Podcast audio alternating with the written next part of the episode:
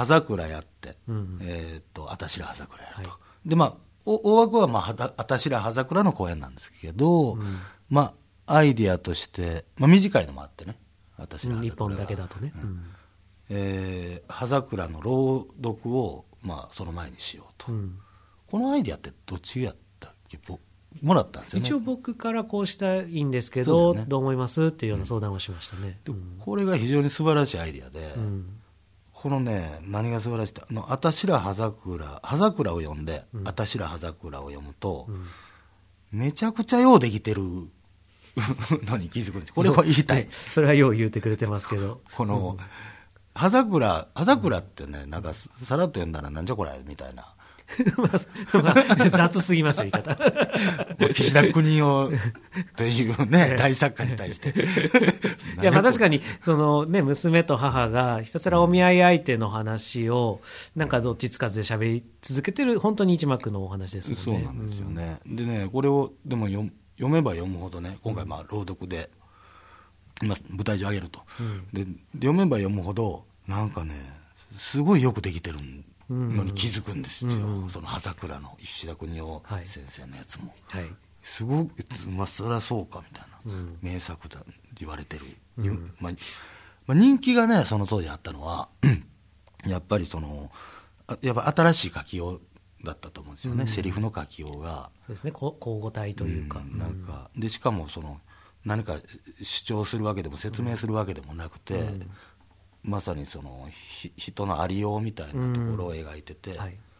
でそれでまあなんだけどよく読むとそのなんかちゃんと過不足ないっていうかなんかねもうこう全部織り織り込まれてるみたいな構成もね、はい。なんか順番もあって、なんかね論理性もあるんですよ、どうこんな風にいくみたいなね、ででそれをが分かって同時に横山君の「あたしら葉桜」を同時に稽古してたんです、そうですよね。で、そうするとよ、まあ、やっぱりさらに読むじゃないですか、でこのこの和歌の本家取りみたいなね、あの根本的なところの題材は一緒なんだけど、まあ、時代が違って背景が違ってみたいなところで、えー変えら変えるところはもう横山色に変えてやると、でこれのなん取り方が読めば読むほどようできとると。そのなんか拾拾い方とかが面白いし、拾ってそのちょっと変え方とか、面白いしっていうのが、でで描きたいなんてテーマみたいなところ、描きたいことっていうのは、まあ、やっぱり一緒なんですよね、はい。うん。い一緒ってまあまあ解釈してやってるところもあるんですけど、でそれもあの見事だし、このねだから日本見るっていうこの企画が、で非常に面白いものだと思うんですよお客さんにとっても。なかなか伝わりにくいんですよね、これ、伝えにくいというか、そう。は言ってるし、一軒さんが言ってくれたようなことを楽しんでほしいって、お客さんには伝えてるけれども、なかなか、なんかこう、ちょっと、なんて言ったらいいのかな、む難しそうに見えるのかな。まあ、あ見ても？見たどう人なんでしょう？いやわかんない。でも見てくれたらそんなこと全然ないんですよ。ただなんだか入り口があれちょっとそのあ岸田国をやるの？みたいな意訳がっていう。なんかそのちょっとしたそうなの？っていうところを逆に楽しみに変えてくれたら今一軒さんが言ってくれたところをすごくね楽しめる作品だと思うんで本当にね、皆さんに見に来てもらいたいと思ってるんですけど、うん。うん。そうですね。うん。でそれが言いたかったんです。ああ。葉桜も本当に美しいですよね。あんなに綺麗な描写されていなんか様がなどこ切り取っても絵が美しいんですよ、なんか昨日の稽古見てても、あれはなんか僕の戯曲を解釈して演出するっていういう以上のなんか美的感覚みたいなものがやっぱり一見さんの中にきちんとあってそれを丁寧に立ち上げていく。だって朗読だからなんていうんだ本を読むっていうことなんだけれどもでも本当に距離の取り方とか背の向け方とかすごく緻密に計算してやってますもんね。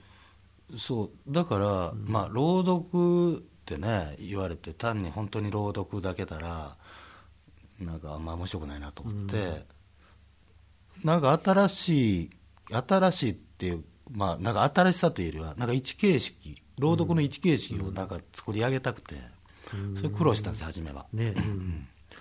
だから十分なんかあの形だったらね、はい。なんかあれは俳優がセリフを覚える必要はないじゃないですか、はい。ああいう形であの演出すれば、うん。なんか舞台上であの表現の一形式として、ね、うん。もう使えるんじゃないかななんかいろんなリーディングの演出ってあるけれどもなんかすごく、すなんか見た目に派手ではないけれども、きちんとした距離感と心情心理的距離みたいなものが見えてきて面白いですし実はこれ今回もう3回目だし、もう葉桜も覚えて演劇としてやりませんみたいな提案僕1回したけれども、やっぱ一見さんがいやいやこれは朗読だから意味があるんだっていうふうに、うん言ってくれて。実際やっぱ見てみたらそうだなと思いましたね。やってることはねシンプルなんやけど、うんまあ一つの形みたいに使え使えるんじゃないかなと思うんだけど、でもねあそこまで行こうと思ったらやっぱりめっちゃ議論と稽古いんね あれあれしようと思ったら 桜の方も議論してましたね。だからうん、まあかだまあ簡単にできるかっていうと別に芝居と同じぐらいかかんないいやですよね。だからまあうん多分役者もセリフ覚えてますよね、あれ。まあうん。まあほとんどね。話してできるほどじゃないかもしれないけど、だから葉桜の見応えがまずあるからその後に私ら葉桜のなんかまあ現代版へのなんかこのギャップみたいなところも、まあ、普通に楽しめると思うし実際ねゲネプロとか見てるとあここはお客さんふっとこう気持ちが変わってなんかこう、私ら葉桜の入り口として導入の楽しみ方も多分みんな僕らが思ってる通りに行くぞってなんか考えちゃいますね。そうねその違い、楽しさね。コントラストの楽しさみたいな、ね、うん、ね。でも実際葉桜って当時もなんか笑えるものだったんですかね。なんかそんなふうにも見えますよね、うん。絶対あのいやだからねそこもうん。横山君とユーモアセンスとつながってる気がして、うん。笑い笑いいっぱいあったと思う、まあ、今回はその笑い別に取るようには作ってないんだけど、ちょっとねそういう意味ではあのすごく抽出された、うん。あの関係性みたいなところが立ち上がってるけれども多分もっとやりようによっては、うん。コントとまでは言わないけれども、ね面白いでしょうね。うん。笑笑笑いがあると思ね、うん。う、もう登場人物のお母さんとかね、なんて笑いのかわかかわいらしいのよ。そうですね。あのよく読めばなんかね、気持ちがコロコロとこう変わっていく姿とか、ね、寄り添ってみたり離れてみたり駆け引きみたいなことしてみたりって面白いですもんね、うん。その辺もすごいよ、うん。やっぱりよくできてる。そういう意味でもよくできてますよね、うん。あんだけ様式的な美しさがあるのに心理的なうん露出の仕方が露呈の仕方がなんかすごくあらわで面白くてん美しいのになんか人間味あふれてるみたいな感じとかも感じたし、うん、本当にああいうパターンで他でも一見さん医薬じゃなくてもやってみたらいいんじゃないですか？そういう面白みはあんま感じないんですか？なやっぱそれは私ら葉桜があるから葉桜が楽しめたって感じなんですかね？いやでもねあのうんやりたいかも。あのいやうんなうん今回やってみてでもいやりたくなった気持ちもある。難しいね。いや難しいでしょ。できるからドキドキするね 取り組む前はまだどうなるものか分かんないですもんね。いやあれもでもだから宿泊してなんていう明確にいやまあああいうふうにしたかったけど明確になんか方法とかなんか形があるわけじゃなかったから。もともとね,、うん、なんかね登場人物の誰かにこうど同体しちゃうというか一緒の体になってしまうような感覚とかもあるかもしれないし人によってはのすごく覗き見してる。でまあ最近はなんか一緒にそう立ち会ってるような感覚とか、まあ、もううん医薬の見た時の感覚としてあるんじゃないかなとは思ってるんですけど。これがまた僕が演出した時と一軒さんが演出した時と明確にどう違うのかっていうのはどうなんでしょうねお客さんにとって。まあ、同じ作品を演出しなんていうかそれぞれでしたわけじゃないからはっきりしたことは言えないかもしれないけどどこまで届くんでしょうねこの一軒さんのストイックさとか。いやここはねあんまり期待してない。届く届いていないかもしれんとして本当時々ね 例に挙げますもんね。この写真のこの光の具合をこの2枚の写真見比べてあのこっちはこういう光のイメージで撮ってこっちはっていうのが素人には全くわからないみたいになるじゃないですか。だから一軒さんのこだわりってそのそういうことかもしれないよねっていう話もしますもんね。そうね、寂しくなりますよねそうかもしれ。と思うと、うん、俺のやってることは何何なんだろう。ったりはす。るでもそういうこだわり細部がこう詰まっていってなんかその細かい粒子のものがやっぱりできてるっていうのも実際ですからね、でも戯曲の時点でなんか8割伝わっちゃうことってあるじゃないですか、うん。僕の戯曲って、うん。だから僕が演出しても他の誰かが演出してもあまり誤解なく作品自体は伝わるんですよね、ね。でじゃああとこれが100%とか120%みたいなところになんかその粒子の細かさがいくときにやっぱ一見さんの力というか一見さんの演出力みたいなのが感じられるなって思う。そうですね、まあ、僕は力点の置きどころな気がするんだけど、例えば横山君の台本、まあ、え例えば枝肉にしてもその全部とにかくなんていうかなお客さんが湧いてる笑笑えるみたいにもできるじゃないですか、うん。ずーっと面白いから。う、んでそそこに力点を置く置くこともできるし俳優のなんていうかな演技合戦みたいなところに、うん。なんていう力点を置くこともできるし、うんで僕僕なんかはもうもうそそこに力点を置かないことにしたんですよ、はいはいはい。そっちの方が横山君のその台本の良さがす伝わると思って、うん。独独特さが。うん。それをは逆に排除したんですよね。ね。うん。排除してその裏にあるものサブテキストの方をどれだけお客さんに感じさせるかみたいなところに力点を置いた方が絶対面白いと思って、ぼ僕はだからもともとはささっきも話したけどもともと期待されてんのはなんか笑い取ることななるのかなとか、コメディ劇団出身だから、でそれは逆にしししなかったんですよ。ね。まあ実はあのほんま言うといい笑いはめっちゃ取りたかったけど それはしょうがない。それはそうです。その出来その、その上でね。なんか芸、俳優の芸とかにみじゃない、はいはいは仕組まれてる本当の笑いはもうもうなんていうかなかなりの強度で見せたかったけどだからそこはあの本当に、うんそっちの方を見せたいっていう力点で、うん。に、うんうんぐーっとそっちに傾けてやってで横山君のは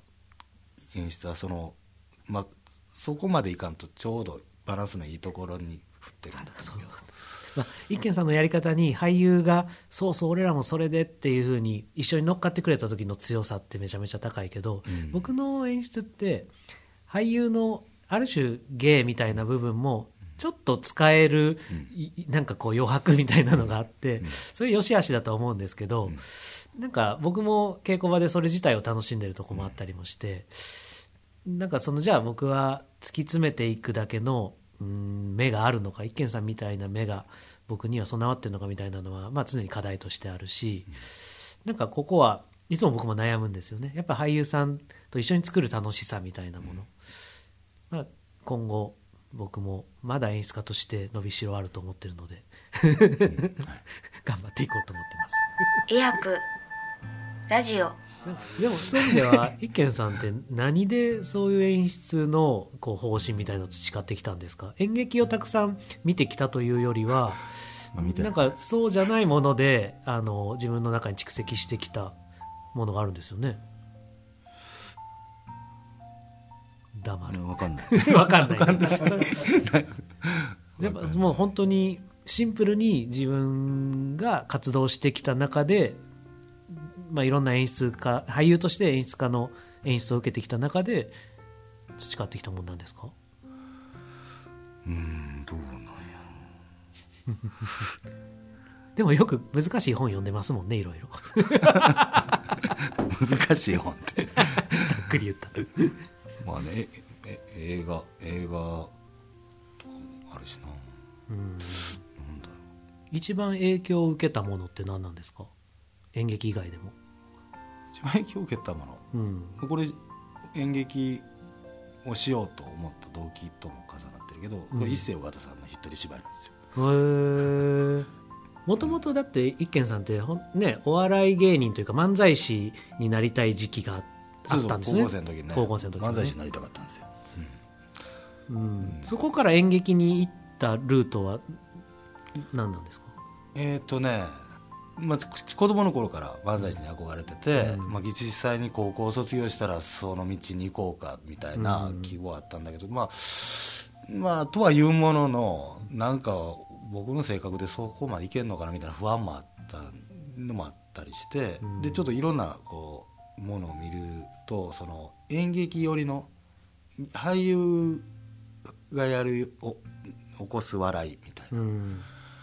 演劇の笑いとかまあ他のドテレテレビでもいいんだけど、うん。そういうはあのいわゆるお笑いの人たちがややる以外の笑いみたいなのも目についてきて、その中で一世尾形さんに、まあうん。出会ったというか。そうです。うんでそそこの中でその笑えるんだけど、うん。なんかねやっぱりその恐ろしいほどの恐ろしい感覚に陥ったりねすごい冷徹な描写があったりする。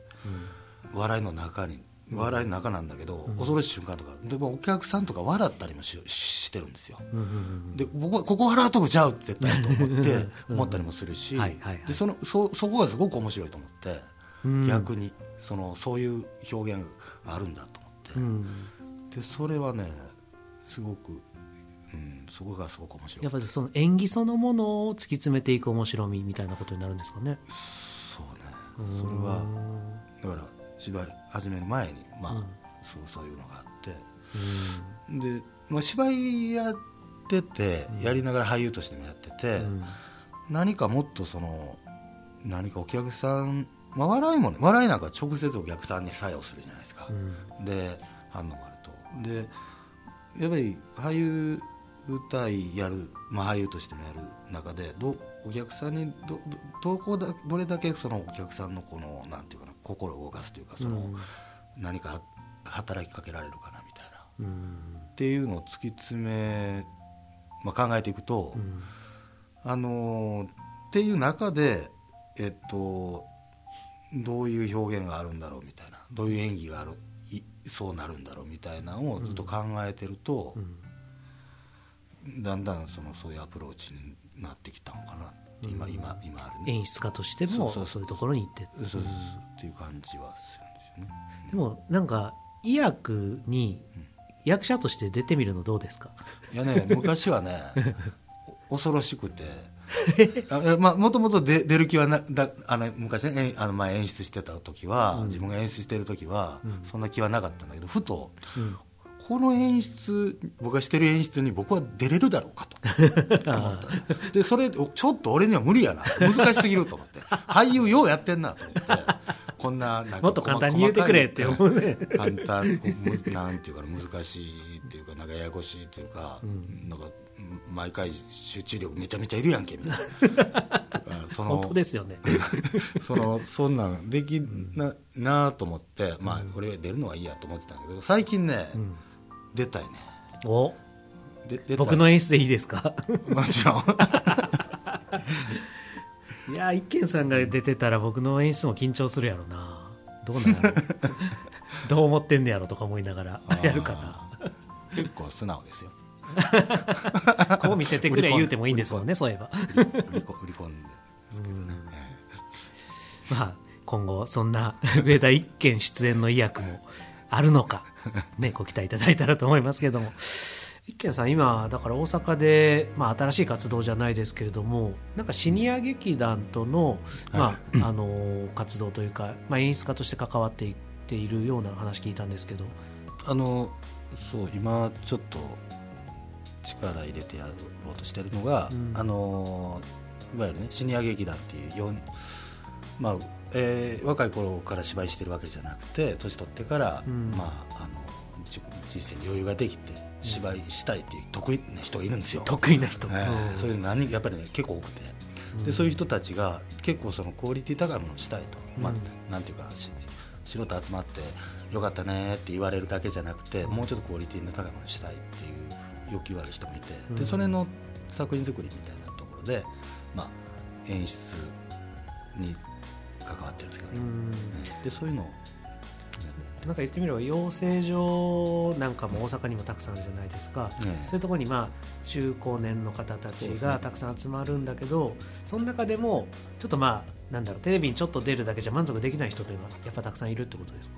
そうですね、うん。あのあまり、ね、そのプロダクションに所属してもそういう仕事があるわけでもないし、ん。まあ、なんかエキストラで出てもねなんか俳優の力使えるわけでもないので、なんか舞台したいなってやっぱりなる人が多い。でもすごいちょっとまあ興味本位で聞きますけどやっぱりやってみたいんだっていう感じだとすごく下手な方とはい。言葉選ばずに言えばうん。下手な方といやなかなかって方いるじゃないですか。どうん。どんな方と一緒にやるんですか？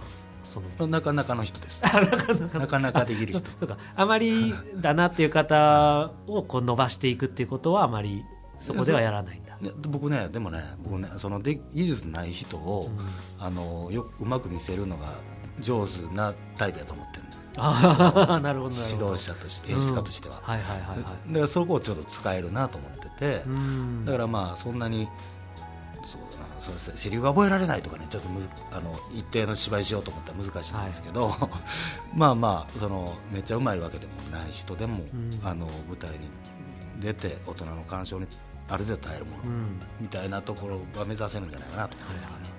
それって具体的な公演って今予定はあるんですか？予定はね10月の末あたりに大阪で、うん。あの公演予定あります。そこに向けてクショップしたりとかはいはいはいあのねちょっと1年あの出演者のオーディションみたいなワークショップオオーディションを兼ねたワークショップみたいなのを、えー2月かな？2月からやってちょっとまあ長いか時間かけてちょっと準備しているような感じですね。でもなんか本当に今の時代がある種求めてるものかもしれないですよね。なんか僕らみたいに若い時から演劇やっていくぞってずっとやってこれた人って稀でやっぱりどこかで生活とか、まあ、家庭とかに一回あの人生あのきちんと歩み出した人がもう一度演劇に行って戻れる道があるっていうのは本当に意義がありますよね。うん。うん。なんかそうだ。脚本があれですよね。関西の国旅団の高橋めぐみさんですよね。そうなんですよ、うん。そこをちょっとね素晴らしい方に書いてもらえることになりまして、ね。うん。より、僕もだから高橋さんとはあの結構もう20年ぐらい前から付き合ってきたというかその劇作家として一緒に活動してきた素粒子塾っていうね、はいはい。伊丹のアイホールで、えー北村壮さんが塾長となって主催してた戯戯曲塾の同じ出身者で,、で一緒に戯曲の合評会とかもやってきた中なんで、はい。まあ、高橋さんの戯曲の素晴らしさはすごいわかるから、それをシニア劇団で一軒さんが演出でっていうとすごく期待がありますね。いやすごいありありがたいです。すごくなんか高橋さんと組めたらあのなんていうかちゃんとその見てもらえるものに、うん。うん素人の発表会とかじゃなくて、うん。もうなるんじゃないかなと。そうですよね。なんかある種のや脚本の質が担保されてる時点で、ね。やっぱ演出の力も発揮しやすいですしね。そうですね、えーということで、え今回あのー大阪から上田一健さんが東京に来てくれる機会を使って、えー上田一健さんとの濃密なえー医薬ラジオを送りてきました、えーお客さんもあのこんな演出家がいるってことをまた覚えておいてもらえたらなと思います。はいということで、えー、医薬ラジオ今回はえーここまでにしたいと思います、えーお相手は横山拓也と、上田一賢でした。はい、どうもありがとうございました。ありがとうございました